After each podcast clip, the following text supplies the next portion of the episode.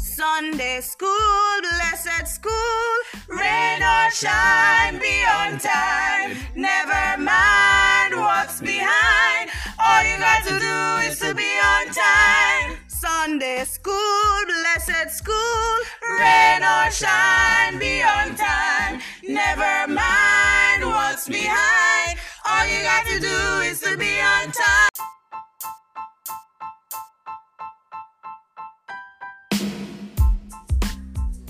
Praise the Lord, everyone, and welcome to Sunday School. Our lesson for today is entitled Made Free, taught by Evangelist Parchment. It examines the effect of Calvary and how it still redeems our souls. Be blessed.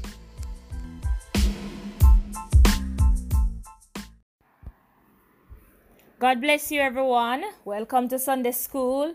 Again, we're thankful that you were able to tune in with us again. Surely our God has favored us and set us free. Our topic for today is made free, and our lesson text comes from St. John 19, verses 28 to 30, and Romans 6, verses 17 to 23. Today's lesson is a continuation from last week. After Jesus prayed in Gethsemane, where he was crushed until the oil of his spirit could flow upon us, he was accosted by a mob that accused him. Right there and then, they sentenced him as it were to be killed. Away with him to the electric chair, they yelled. That was how we would imagine. Away with him, he deserves a lethal injection. However, neither the electric chair or the lethal injection cannot detail, chronicle, or explain the agony, horror, pain, or dread that our Lord experienced in his flesh to set us free. Max Lucado, a Christian author, wrote, He would rather die for us than live without us. That, my friend, is amazing grace. Right after Gethsemane comes Calvary. After praying and seeking the Lord come the test of the battles, which will produce our testimony. Jesus had struggled up Calvary, carrying our cross. Roman soldiers slammed him down on the rugged timber and nailed his healing hands to the cross. Some passerby came walking up to Jesus, filled with rage, though most did not even know why. The religious leaders chimed in. They pointed to the cross and screamed to the crowd, He saved others, himself he cannot save. When Jesus heard their rant, the corners of his parched mouth began to crack and smile because he heard truth amidst the madness. When Jesus was given the choice between saving our lives and saving his own, he chose to save our lives rather than his. The Romans did not take his life. He willingly died so we could live. Frederick Lehman captures this when he penned could we with ink the ocean fill? And were the skies of parchment made? Were every stalk on earth a quill? And every man a scribe by trade? To write the love of God above would drain the ocean dry, nor could the scroll contain the whole, though stretched from sky to sky talking about the love of God. All this was the highest dimension of love to set guilty sinners like you and me free.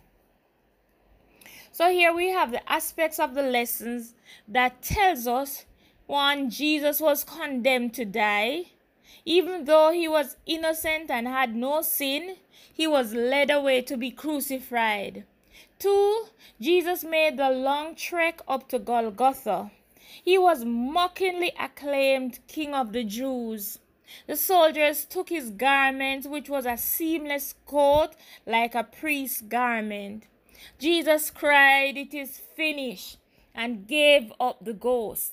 Salvation plan was accomplished, and we are made free through his death. Here we see Jesus was condemned to die.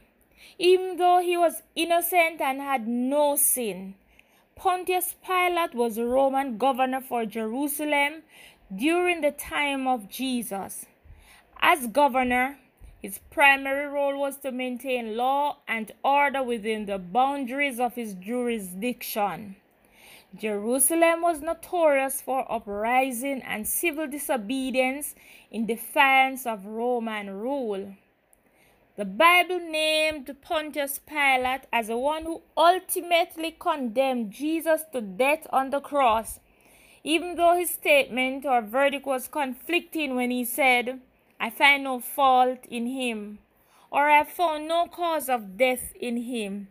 How could you convict a person when you see innocency staring the person every angle you want to turn the story or question the person, you see sheer innocent pointing at the person. Yet, because of grudges, you said, No, he must die. He must go to prison, rather. He must serve sometimes behind bar. With that said, Pilate, with that said, Pilate was ready to release Jesus because he found no fault in him. However, the crowd became hostile and demanded Jesus to be crucified.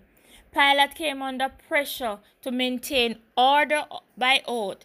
He chose to send an innocent man to his death. Amen. The charges against Jesus was political. Jesus was charged for one subverting the nation, two forbidding tribute to Caesar, and three, calling himself king. When Pilate asked Jesus if he was the king of the Jews, Jesus replied, You are saying it. Jesus was led away to a common hall where a group of soldiers stripped him, placing a scarlet robe on him and a crown of thorns on his head. They spat on him, spit in his face, beat him, and mocked him the creator of all things, manifest in the man Christ Jesus, was subjected to great pain and humiliation at the hands of those he created. Today we rejoice that even though the trial was illegal, hallelujah, the blood of Jesus was legal and it's still efficacious to deliver every sin sick soul and to set us free. Amen. So here Jesus bearing the cross on his back, journey up to Golgotha, where he was mockingly acclaimed King of the Jews. Just the name Golgotha provides a dismal picture of a place that had become synonymous with death. Golgotha in Aramaic means a skull. It is unknown whether the name was derived from a skull shaped mold or from its reputation as an execution site. Even today, items containing toxic elements have a skull displayed on the package to warn that the contents can cause death if ingested or if swallowed. Golgotha was not a pleasant sight. It was the final place of execution for those condemned to die by crucifixion. It was a place of horrific suffering before death. Can you just picture the hundreds, if not thousands, of skulls lying on that hillside? This was clearly intended that Jesus' body would rot and his skull would be numbered among the statistics. But thanks be to God, up from the grave he arose. He has won the victory and made us free. Jesus was born king and died a king. He was referred to as king at his birth, even though this royal baby was born and housed in a manger. When Jesus was crucified, Pilate placed a placard above his head that reads, King of the Jews. Even though it was written in mockery, it was revealing deep truth. John 19:23 reads, Then the soldiers when they had crucified Jesus took his garments and made four parts to every soldier a part and also his coat. At the time of his crucifixion, Jesus wore a seamless coat like that worn by high priests, and indeed he was the high priest. The fact that the coat had no seam had a special meaning to the Jewish people of that era. While Jesus was in no position to rend or tear his own clothes, as he was helpless at that time as a man, the soldiers could have easily divided the garment into equal parts as souvenirs. This is very significant as it depicts the garment in which the Lord covers each of us. No part of us is left exposed to any element. They did not tear it. They did not tear the garment of Jesus. They cast lot instead. So here the garment of Jesus was not torn. So the garment that Jesus covers us with, amen, no part of us is left exposed. Amen. Nothing can penetrate his garment to touch us. Nothing can tear it apart. I'm referring to the blood, the divine blood covering of Jesus. He covers each of us with his blood so that when he looks at us, he only sees us washed in his rich red blood and made whiter than snow with his divine blood. Only the blood of Jesus, the red blood of Jesus, can wash a dirty, ugly, black, stained situation and it comes out white only the blood of Jesus, the blood we know that blood is red. And if you put red cloth, a, a white piece of material into a red in red painting, ultimately the color is going to change and take on the pattern of the color of the paint. But when it comes to the blood of Jesus, anything that it washes, Hallelujah. It becomes transformed to snow white. He washes whiter than snow. Hallelujah. So here Jesus cried, It is finished, and gave up the ghost. As a result, salvation plan was accomplished. The Bible says in St. John 19, verse 30, When Jesus therefore had received the vinegar, he said, It is finished. With that, he bowed his head and gave up the ghost. It, that means he died immediately.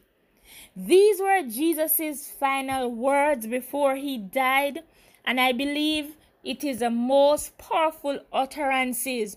Jesus spoke it out loud. He declared it for all to hear. He uttered a loud voice that echoed down into the darkest domain of hell bottom. He uttered it for the world to know and for every evil force that come against us to flee for Christ's work on the cross was complete. He bowed his head and said, It is finished. Pilate didn't kill him, the soldiers didn't kill him, he gave up the ghost. As such, when he said it is finished, means it is done. Salvation plan is accomplished. Salvation plan is paid in full. Hallelujah. All the condemnation that should become uh, that should come upon us, Jesus paid it all. Jesus paid it all. It was accomplished. There's no more substitute for sin other than the blood of Jesus. So, everything that we would ever experience, Jesus paid for it. Amen. All our sicknesses, all our pains, all our heartaches, all our griefs, all our sorrows, all our disappointment paid in full at Calvary. The prescription was written, paid in full. Not only the prescription, amen, the, the monetary part of it was covered Amen. All we have to do is to hand in the prescription. Here am I, Jesus. I am confused. I am concerned. Jesus paid it all. So there's no doubt that Jesus knew that his last word needed to be heard in this life. He knew the power those final words would have for generations to come, and he had great purpose for them, which still breathes such life and meaning for our lives today. Some of us would have experienced the death of a loved one upon the death of a loved one on their sick bed, and they made their last utterances of something, especially when it is biblical or some profound statement. We hold them dearly. Amen. We try to honor those wishes, especially when they're aligned to the word of God. Praise the Lord Jesus. So the word, the last words of Jesus brought life upon mankind. It is finished. Salvation plan is complete. We have been given grace and greater grace. Hallelujah. There's no doubt everything was within his control. Jesus could have come down from the cross. He walked on the water. He healed the sick, made blind to see. He bring back dead people to life. Jesus was God manifested in flesh. There was nothing at that time that was not within his control as God. It was a plan of his design in order to reconcile sinful man to himself. This was the dual nature of God, and the dual nature of God cannot be readily understood. It has to be revealed. Amen. So, because of Jesus' death and resurrection, we are made free. We are now servants of righteousness. Time and again in the New Testament, it is written that Jesus died for us from our sins. John 8, verse 36 states, If the Son therefore shall make you free, he shall be free indeed. And Romans 6, verse 14 tells us that, For sin shall not have dominion over you, for you are no longer under the law, but under grace. Jesus paid it all.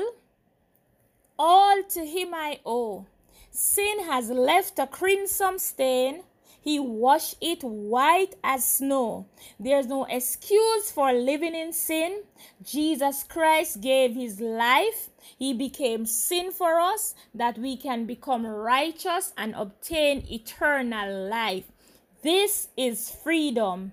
Jesus took death and gave us life. Romans 4:25 declares that he was delivered for our offenses and was raised again for our justification. Having borne the wrath of God's judgment against sin, he triumphed over Satan and the curse of sin. His heel was bruised, but the serpent's head was crushed. He yielded his life as an atonement for sin and opened the life gate that man can freely enter in. Sin no longer has dominion over us. Glory to God. Hallelujah. You sing it out, church.